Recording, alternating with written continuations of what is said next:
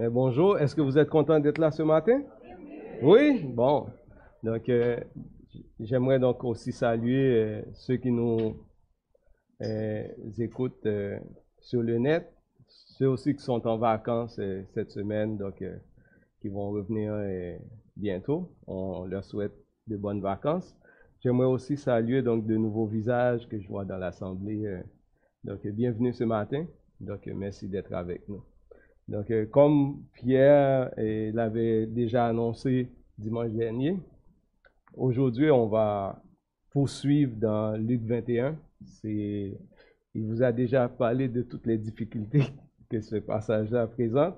Donc, je ne vais pas rentrer dans les détails, mais on va donc aller voir euh, ce que Dieu nous réserve dans, ce passage-là de, de, Luc 21. Et je vais lire, on va lire, lire aujourd'hui donc euh, Luc 21, verset 20 à 38. C'est là qu'on va euh, regarder ensemble ce passage-là et tirer quelques exhortations ou encouragements pour notre vie spirituelle, n'est-ce pas? Au-delà donc de controverses qu'on peut donc penser au niveau eschatologique, mais je crois que Saint-Esprit euh, veut nous enseigner, nous encourager à continuer à espérer en Jésus-Christ et à continuer donc à vivre pour lui aussi. Donc, euh, c'est ça. Donc, euh, si vous avez votre Bible, je vous invite à tourner avec moi dans Luc 21, verset 20 à 38.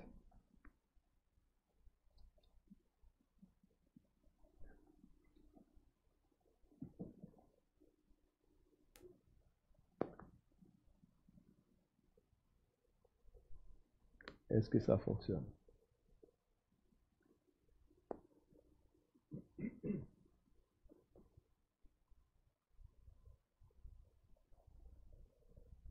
Comment je fais pour avancer? C'est ça?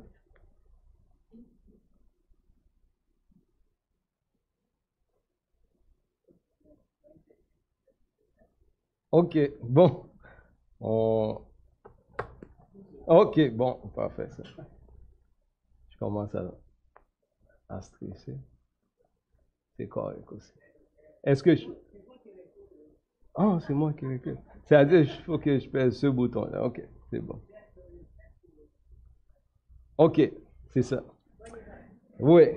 Bon, c'est ça que je devrais faire. Donc, c'est ça. Je voulais donc avant tout revenir et le passage qu'on va lire va parler de ça. Soyez prêts, restez vigilants et continuez à être actifs au service de notre Seigneur.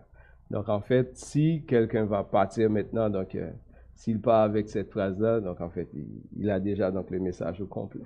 C'est-à-dire, soyez prêts, restez vigilants, continuez à être actifs au service de notre Seigneur. Donc, c'est là que je vais vous amener.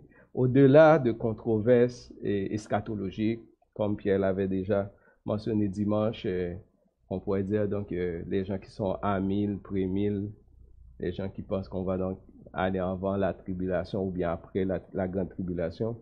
Donc, si ce que ce passage-là veut nous enseigner, c'est d'être prêt, rester vigilant et continuer à être actif au service du Seigneur. On va lire le passage.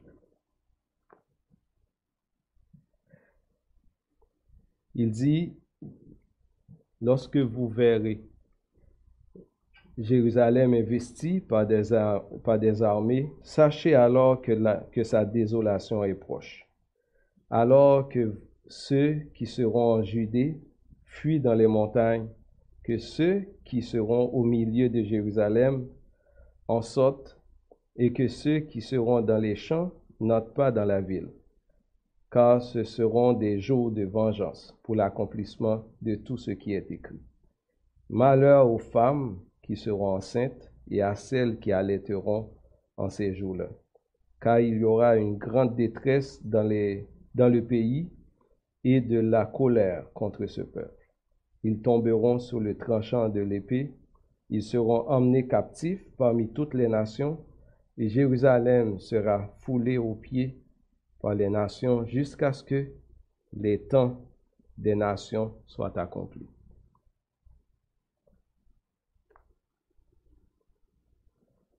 Il y aura des signes dans le soleil, dans la lune et dans les étoiles et sur la terre. Il y aura de l'angoisse chez les nations qui ne sauront que faire au bruit de la mer et des flots. Les hommes rendant l'âme de terreur dans l'attente de, ce qui surviendra pour la terre, car les puissances des cieux seront ébranlées. Alors on verra le Fils de l'homme venant sur une nuée avec puissance et une grande gloire. Quand ces choses commenceront à arriver, redressez-vous et levez vos têtes, parce que votre délivrance est proche. Et il leur dit une comparaison. Voyez le figuier et tous les arbres, dès qu'ils ont poussé, vous savez de vous-même en, regardant que déjà l'été est proche.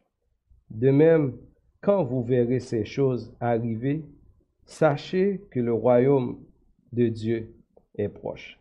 Je vous le dis en vérité, cette génération ne passera point que tout cela n'arrive. Le ciel et la terre passeront, mais mes paroles ne passeront point. Prenez garde à vous-même, de crainte que vos cœurs, que vos cœurs ne s'apaisantissent pas par les excès du manger et du boire et par les soucis de la vie, et que ce jour ne vienne sur vous à l'improviste, car il viendra comme un filet sur tous ceux qui habitent sur la surface de la terre. Veuillez donc et priez en tout temps afin que vous ayez la force d'échapper à toutes ces choses qui arriveront et de paraître debout devant le Fils de l'homme. Pendant le jour, Jésus enseignait dans le temple et il allait passer la nuit à la montagne appelée montagne des Oliviers, et tout le peuple, dès le matin, se rendait vers lui dans le temple pour l'écouter. Euh, on va prendre le temps de prière, ensuite euh, on va aller donc euh, méditer sur ce passage. Seigneur, merci pour ta grâce ce matin. Merci parce que tu, tu, es présent parmi nous et merci parce que c'est toi qui nous fortifie. Merci pour tout ce que tu nous donnes. Tu nous donnes la vie éternelle, tu nous donnes ta grâce, tu nous donnes donc plein de choses et Seigneur, nous voulons ce matin être reconnaissants devant toi pour tout ce que tu nous donnes. Merci Seigneur pour ton Fils Jésus-Christ qui a donné sa vie à la croix pour nous. Et nous t'en prions, Seigneur, de, euh, de nous aider à mettre en pratique ta parole, de pouvoir donc euh, mettre notre, toute notre foi en toi, afin que, Seigneur, donc, quand tu reviendras, nous serons debout donc, euh, devant toi, Seigneur. Bénis ta parole ce matin, bénis le temps qu'on va passer dans la méditation de cette parole-là. Et permets, Seigneur, que ton Saint-Esprit puisse éclairer euh, chacun de nous afin que Seigneur nous puissions donc euh, être attentifs à ta parole, à ce que tu veux nous enseigner, mais aussi euh, de pouvoir le pratiquer aussi dans notre vie. Sois avec nous. Bénis-nous ce matin au nom de Jésus. Amen. J'aimerais donc revenir un petit peu, donc j'espère que ça va fonctionner. J'avais, trois questions. Eh, je suis trop loin. Désolé.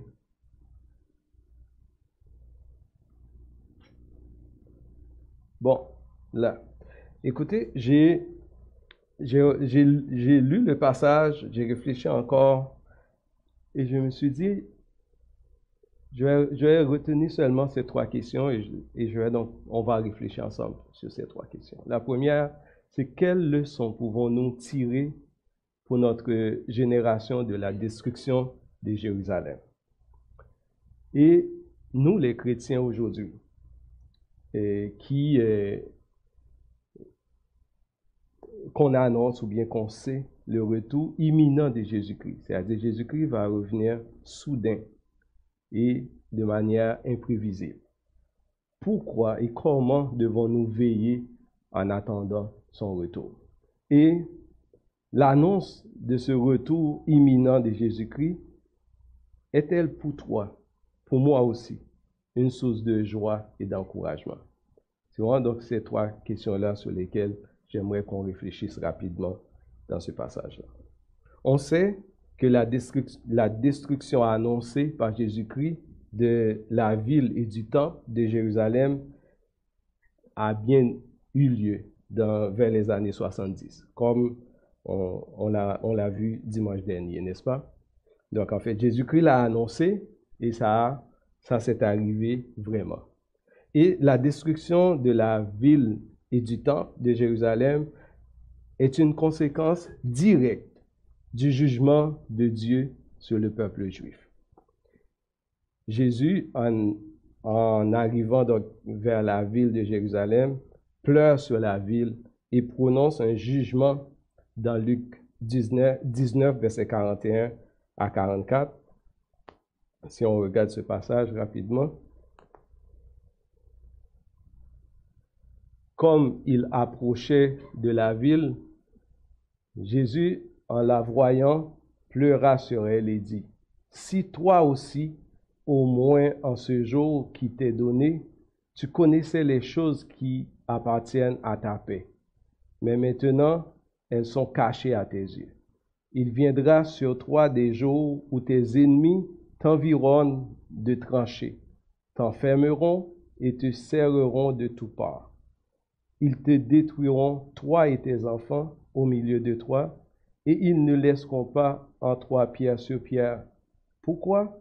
Parce que tu n'as pas connu le temps où tu as été Jérusalem est la ville qui a manqué le temps de l'accomplissement de son destin, car elle était destinée à accueillir le roi. Car on dit de Jérusalem dans Matthieu 5, c'est la cité du grand roi, n'est-ce pas? Et le grand roi est arrivé, qui est Jésus-Christ, mais Jérusalem n'a pas su accueillir le grand roi. Il dit, elle a venu, mais la parole, ou bien Jésus-Christ incarné, elle a venu chez les, il est venu chez les siens, mais les siens ne l'ont point reçu. C'est-à-dire, Jérusalem a rejeté euh, euh, Jésus-Christ.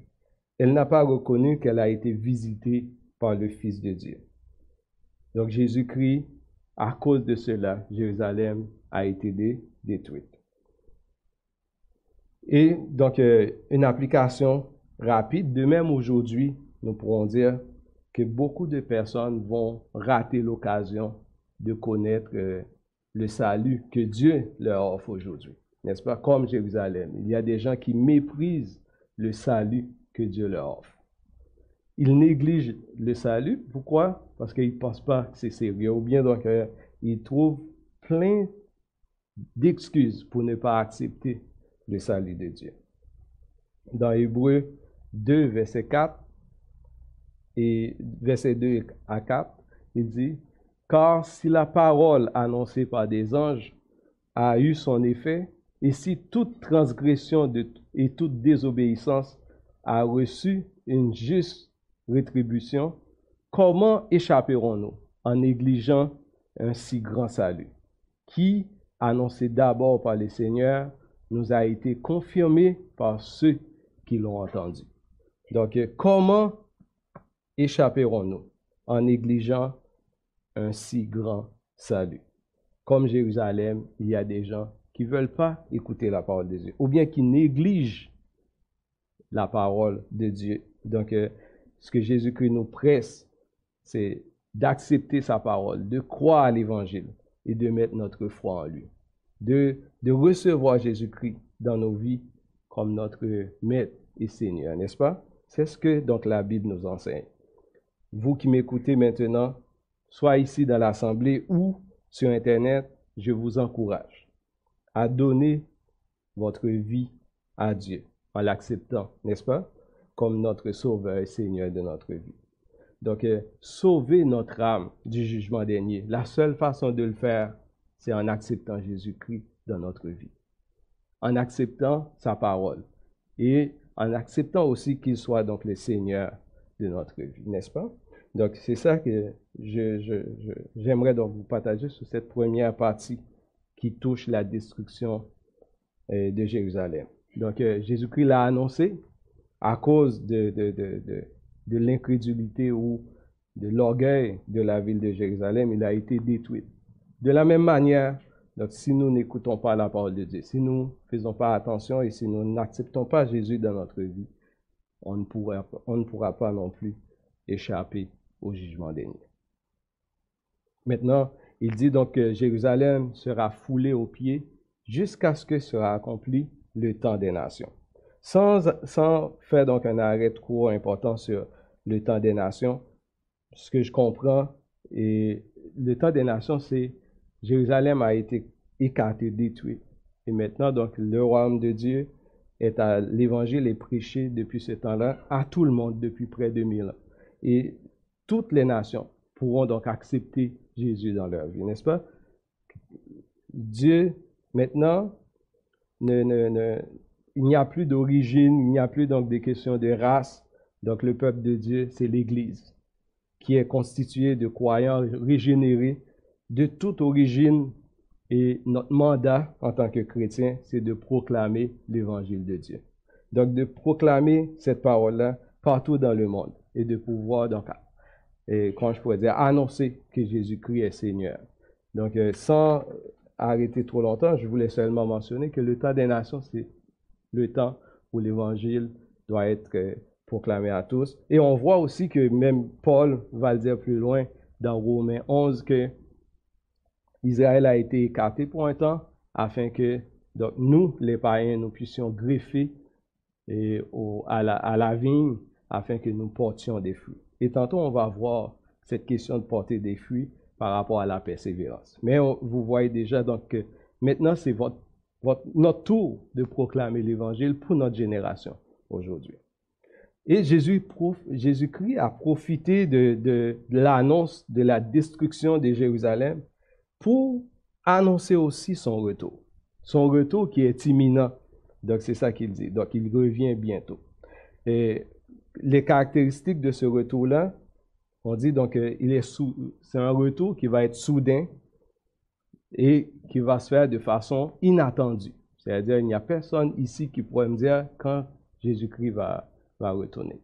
Lui, il l'a dit, il dit, même moi, je ne sais pas quand est-ce que je vais revenir. Seul, seul le Dieu, le Père, sait quand est-ce que ça va arriver. La plupart des chrétiens du premier siècle s'attendent à ce que Jésus-Christ revenaient du, dans leur génération. Même Jean, quand on regarde dans l'Apocalypse, tout le monde s'attendait que Jésus-Christ revienne dans leur temps. Personne ne peut pas prédire avec certitude le moment de la venue de Jésus-Christ, mais une chose est certaine. Jésus-Christ revient bientôt, n'est-ce pas? Ça, c'est certain. On a cette certitude-là et sa parole ne ment pas. De ce fait, les croyants doivent vivre comme si Jésus-Christ revenait d'un matin. Donc, voyez-vous, ou même ce soir, ou même dans les heures qui suivent. C'est ça qu'on doit donc retenir de, de, ce message-là.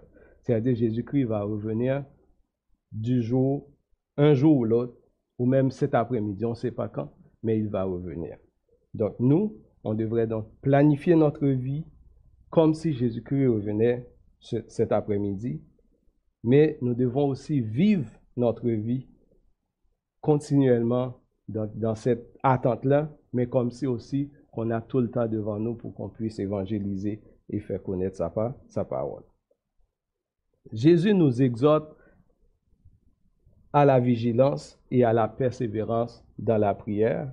C'est ce que nous verrons donc dans, dans, la suite du passage. Je vois si j'avais quelque chose. Ouais. Le retour, euh, attends, ici, les chrétiens et le retour imminent de Jésus-Christ. Pourquoi et comment devons-nous veiller en attendant son retour? Nous allons commencer à dire que le retour va être soudain et inattendu, imprévisible. Personne ne peut pas savoir quand. Donc, euh, euh, maintenant, Jésus-Christ nous met en garde contre certains dangers pouvant tromper notre vigilance il nous, parle de deux éléments en particulier. Dans le verset 34, euh, il dit, prenez garde à vous-même de crainte que vos cœurs ne s'apaisantissent par les excès du manger et du boire, et par les soucis de la vie, et que ce jour ne vienne sur vous à l'improviste. Il parle de deux choses, excès du manger et du boire. Dans d'autres versions, il parle de la gourmandise et de l'ivrognerie, les soucis de la vie. Des fois, donc, euh, c'est traduit aussi par les plaisirs de la vie. Donc, en fait, j'ai réfléchi en lisant, en étudiant ce, verset, je dis, euh, est-ce que seulement il parle euh, si on mange trop? Parce qu'en fait, l'ivrognerie ou bien excès du manger et du bois. Et je pense que Jésus-Christ veut aller plus loin un petit peu donc, en disant ça. ça c'est l'attitude du cœur du chrétien face à la richesse ou bien au bien sur cette terre. Il y a beaucoup de monde, quand on les regarde, c'est comme si, donc euh, ici, c'est leur demeure. Des fois, même nous-mêmes, nous pensons qu'on est tellement bien qu'on veut rester toute notre vie et on ne veut même pas mourir. Donc, euh, parce qu'en fait, on, est bien et Jésus-Christ nous donne la vie pour ça aussi. Il met donc en nous la pensée de l'éternité. Mais il ne veut pas qu'on s'attache au bien euh, ici-bas. Il ne veut pas qu'on s'attache nos cœurs. Donc, euh, qu'on pense que tout ce qui est là, donc c'est, comprenez-vous, un attachement que je pourrais même qualifier de viscéral. C'est-à-dire, on est tellement attaché, tellement bien, qu'on ne veut pas partir, qu'on ne veut pas qu'il vienne dans notre cœur. Est-ce qu'on, est-ce qu'on, comment on, peut dealer avec tout ça? C'est, quand même un élément qui, vient me chercher en, en parlant ça, en, pensant à ce passage-là, parce que si nous ne faisons pas attention, ces, choses-là qui sont mentionnées par Jésus-Christ, excès du manger et du boire, c'est-à-dire cet engouement pour la richesse, les sources de la vie, pourraient donc endommager notre témoignage et notre ministère et nous égarer de, notre vrai but en tant que chrétien et nous faire donc perdre, euh, comme on dit, perdre le nord, c'est-à-dire, on, pense qu'on est ailleurs par rapport à ce que Jésus-Christ veut qu'on s'accomplit pour lui. Dans, Luc 8, verset 14, et dans d'autres passages, vous verrez donc que la parabole du, semeur, c'est un exemple frappant qui nous enseigne sur, le danger de trop attacher aux choses matérielles, aux choses de la vie. Il dit donc que en parlant donc des graines qui étaient tombées parmi les épines, Jésus-Christ expliquant donc ce, euh, qu'est-ce que ça veut dire à ses disciples, il dit, ce qui est tombé parmi les épines, ce sont ceux qui, ayant entendu la parole, s'en vont et la laissent étouffer par quoi? Par les soucis, les richesses et les plaisirs de la vie. Et ils ne portent point de fruits qui viennent à maturité. Donc, en fait, il y a quand même un danger par rapport si on attache trop d'importance à ces choses-là. Et ça peut donc euh, nous faire perdre la vraie raison pour laquelle on a accepté Jésus dans notre vie. Donc, euh, j'ai oublié donc le passage, mais il dit, nous ne sommes pas de ceux qui se retirent pour se perdre, mais de ceux qui ont la foi pour sauver leur âme. N'est-ce pas? C'est ça. C'est pour cela qu'on a quitter le monde qu'on est venu pour vivre euh, sur la soumission de Jésus-Christ. Parce qu'on veut sauver notre âme, n'est-ce pas? Donc, il ne faut pas qu'on laisse les choses de ce monde nous attirer trop vers eux. Donc, euh, c'est important pour qu'en fait, on reste attaché à Jésus-Christ et à sa parole. Et maintenant, donc, euh, par rapport à la question qu'on a posée tantôt, comment on peut rester éveillé? Comment on peut rester donc vigilant pour attendre le retour de Jésus-Christ? Il dit deux choses, c'est pas compliqué. Il dit donc euh, veuillez donc et priez en tout, temps. Parce que des fois, je réfléchis encore, il dit veuillez et priez. Donc en fait, il ne donne pas d'autres explications, seulement ça. Il dit veuillez donc et priez. Et dans plusieurs passages dans la parole, on voit que ces deux éléments-là reviennent. si vous avez déjà lu donc le, parabole des, dix, vierges et dix folles, et dix vierges, cinq folles et cinq, sages. Donc, en fait, on voit donc qu'il veillait. Et plusieurs passages encore, Jésus-Christ nous met en garde. Donc, il nous dit de veiller. Il y a quelqu'un qui a dit, donc, le salut n'est pas donc seulement, donc, euh, on est venu, une, comme on l'a vu tantôt dans le passage, une germination initiale. Après, on prend notre ticket, on dit, donc, en fait, on a notre ticket pour le ciel, et ensuite, on laisse tomber tout. Comprenez-vous? Il y a des gens qui disent, moi, je suis chrétien, mais non pratiquant. Euh, essayez de m'expliquer qu'est-ce que ça veut dire, je ne sais pas encore. Donc, en fait, c'est cette tendance-là de dire, donc, euh, j'ai accepté Jésus dans ma vie, mais pas plus que ça. Donc, j'ai mon ticket, c'est comme une assurance. Donc, le sortir au besoin, donc quand Jésus-Christ va arriver. Euh, donc, ça, cette tendance-là, ou cette attitude-là, est complètement étrangère à la parole de Dieu. Ce que Jésus-Christ veut qu'on ait avec lui, c'est une relation continuelle et constante. N'est-ce pas?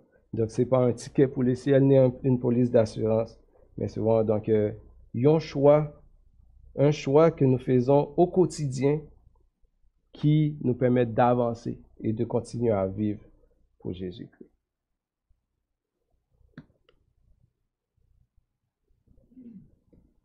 Donc, il y a une réelle nécessité pour que nous puissions persévérer. Et deux passages que j'ai mis ici, par rapport à cette, et, comment je pourrais dire, cet appel à la vigilance. C'est Pierre qui le dit dans 1 Pierre 4, 7. La fin de toute chose est proche.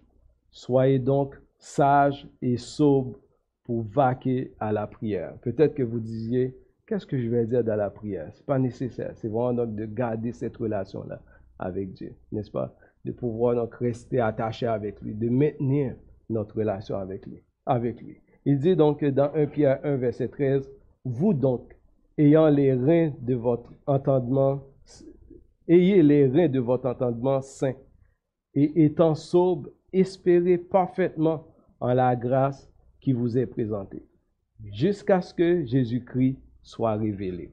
Donc, vous voyez encore l'idée de persévérance, de rester attaché à, à, Jésus-Christ.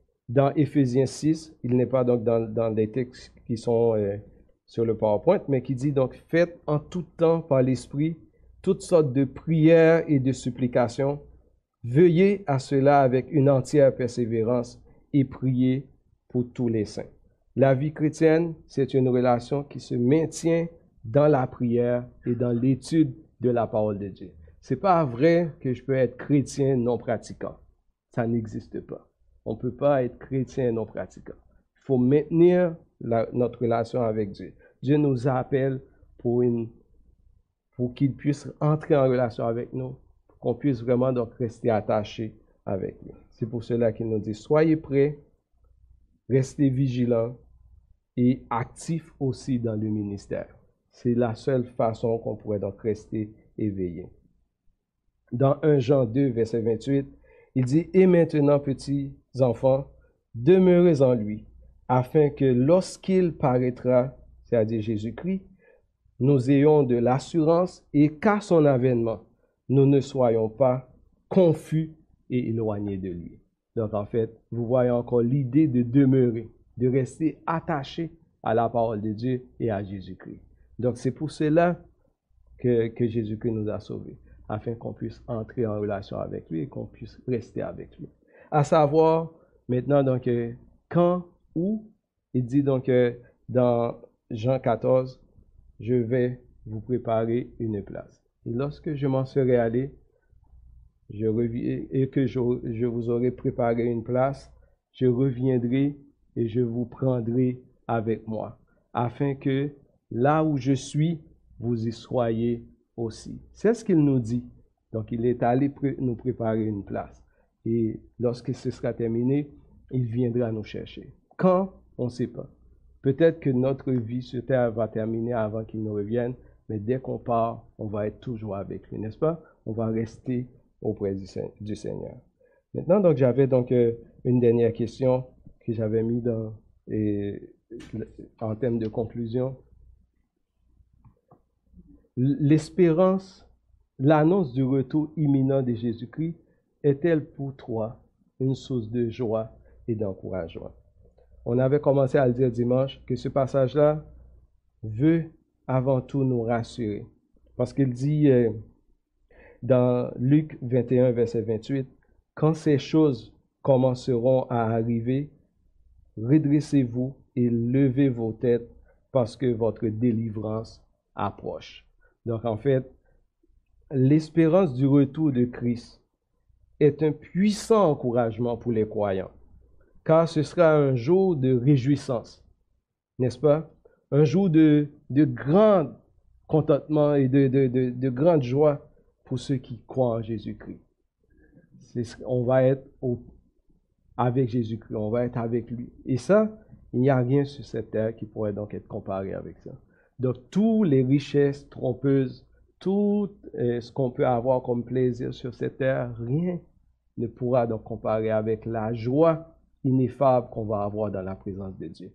Ne nous laissons pas, et, quand je pourrais dire, berner par ce qu'on voit, parce que nos yeux voient, par rapport à ce que Jésus-Christ et nous, ce qui nous attend dans l'éternité. N'est-ce pas? Il faut vraiment donc qu'on soit vigilant. Il fera en ce jour-là toutes choses nouvelles. Ça va être vraiment donc euh, une, nouvelle, euh, pourrais dire, une vie nouvelle et qu'on n'a pas de mots actuellement pour décrire ce qui nous attend dans l'éternité. Donc, euh, il ne faut pas qu'on rate ce jour-là. Vous et moi, donc nous devons donc rester vigilants, attachés avec Jésus-Christ, parce que ça, ça va être vraiment donc quelque chose d'extraordinaire, être dans la présence de Dieu. Dans Apocalypse 21, verset 3 à 5, et Jean, dans sa vision, il dit, et j'entendis du trône une forte voix qui disait, Voici le tabernacle de Dieu avec les hommes. Il habitera avec eux, et ils seront son peuple et Dieu lui-même sera avec eux. Il essuiera toute larmes de leurs yeux, et la mort ne sera plus. Et il n'y aura plus ni deuil, ni cri, ni douleur, car les premières choses ont disparu. Et celui qui était assis sur le trône dit, Voici, je fais toutes choses nouvelles. Extraordinaire, n'est-ce pas? Donc c'est ça notre espérance. C'est ça que Jésus-Christ veut et nous invite, c'est ce qu'il veut partager avec nous, son éternité. Il veut partager avec moi et vous. C'est ça donc l'amour qu'il a manifesté pour nous à la croix. Il s'est donné sa vie à la croix afin que nous ayons la vie éternelle. Une vie extraordinaire qu'on ne peut même pas décrire. Donc il veut essuyer toute l'âme de nos yeux. Il veut nous donner une vie nouvelle, une chose extraordinaire, n'est-ce pas? Il y a un chant qui dit, euh, je le connais en créole, mais c'est qui dit auquel grand jour, j'essaie de le traduire ici, auquel grand jour quand je verrai Jésus-Christ, je serai heureux pour toute l'éternité. Plus de pleurs, plus de douleurs, les maladies cesseront, plus de souffrance, ni misère, ni pauvreté, ni meurtre. Ce sera une jeunesse éternelle. Donc voici ce que Dieu veut partager avec nous. Voici donc l'espérance du croyant. Donc, euh, que rien sur cette terre ne nous ébranle par rapport à cette espérance que Dieu nous donne de la vie éternelle. Voilà ce que donc les chrétiens sont appelés à vivre. C'est une vie nouvelle, une vie donc transformée. Dans Apocalypse, un dernier passage qui invite, c'est l'esprit et l'épouse, c'est-à-dire qui invite. Il dit, viens, et que celui qui entendit qui entend disent, viens, et que celui qui a soif vienne, que celui qui veut prenne de l'eau de la vie gratuitement. Si ce matin vous n'avez pas encore cette espérance dans votre vie, c'est le temps que vous venez à Jésus-Christ. Dis Seigneur, je veux goûter à cette eau, n'est-ce pas? Je veux donc euh, goûter à cette vie nouvelle. Je veux donc avoir cette espérance dans ma vie. Donc, euh, il, nous invite tous à venir venir chercher de l'eau, venir chercher la vie en Jésus-Christ. C'est ce qu'il veut nous donner. C'est ce qu'il veut me donner, il veut vous donner aussi. Il veut nous donner cette eau-là, cette espérance d'une vie nouvelle, n'est-ce pas? Dans Apocalypse 20, verset, 22, verset 20, il dit, Celui qui atteste ces choses dit, Oui, je viens bientôt. Et Jean répond, il dit, Amen, viens Seigneur Jésus. Donc on l'a chanté tantôt, Maranatha, n'est-ce pas? Le Seigneur vient. Donc il va venir pour essuyer toute l'âme de nos yeux et pour nous donner une vie nouvelle. Prions. Seigneur, merci pour cette espérance qui est attachée au salut que tu nous donnes. Merci parce qu'un jour tu nous as pris là où nous étions et tu as fait de nous tes enfants. Nous voulons vraiment donc bénir ton nom, exalter, louanger ton nom Seigneur parce que tu as fait des choses magnifiques. Merci parce que tu nous as fait grâce et tu nous as donné une vie nouvelle qui ne durera pas seulement sur cette terre, mais qui va, quand je pourrais dire, éclore dans l'éternité. Où, Seigneur, nous, serons donc en ta présence, nous serons remplis de joie et de contentement. La mort ne sera plus. Donc il n'y aura ni deuil, ni pleurs, ni souffrance, ni désolation. Toutes ces choses-là seront derrière nous.